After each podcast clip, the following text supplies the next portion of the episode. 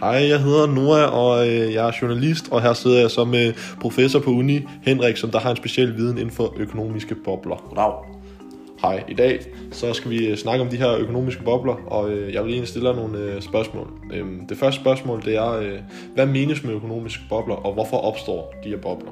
Altså en økonomisk boble, det er en, en kraftig stigning i produktpriserne. Øh, det vil altså sige, hvis prisen ikke er så høj, øh, og så kan det skyldes, at den, du ved, den er usikker fremtidig pris på produktet. At det er en usikker pris.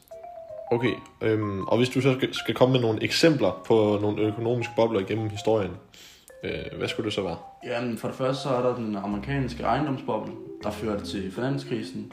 Øh, og så kort sagt, så har amerikanerne meget lave øh, realkreditrenter. Øh, så de har så påtaget sig alt patentet.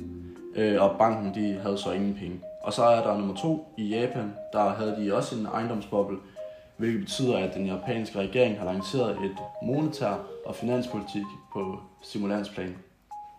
Øh, og så er der den tredje, det er selvfølgelig IT-boblen. Det var alle, der prøvede at opnå succes gennem programmer og andre forskellige ting på internettet.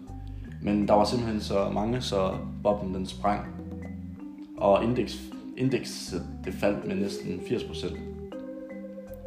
Yes, og hvilken betydning får økonomiske bobler så øh, typisk for samfundsøkonomien? Jamen, den øh, vil have store konsekvenser, fordi priserne kan være meget ustabile, og de kan variere, fordi der vil være de her bobler. Og når priserne er usikre, så vil det gøre, at folk er mere usikre i den økonomiske cyklus. Så det vil så sige, at hvis pri- priserne svinger, bruger folk ikke så mange penge, øh, fordi priserne de er faldet. Tusind tak for din tid. Selv tak.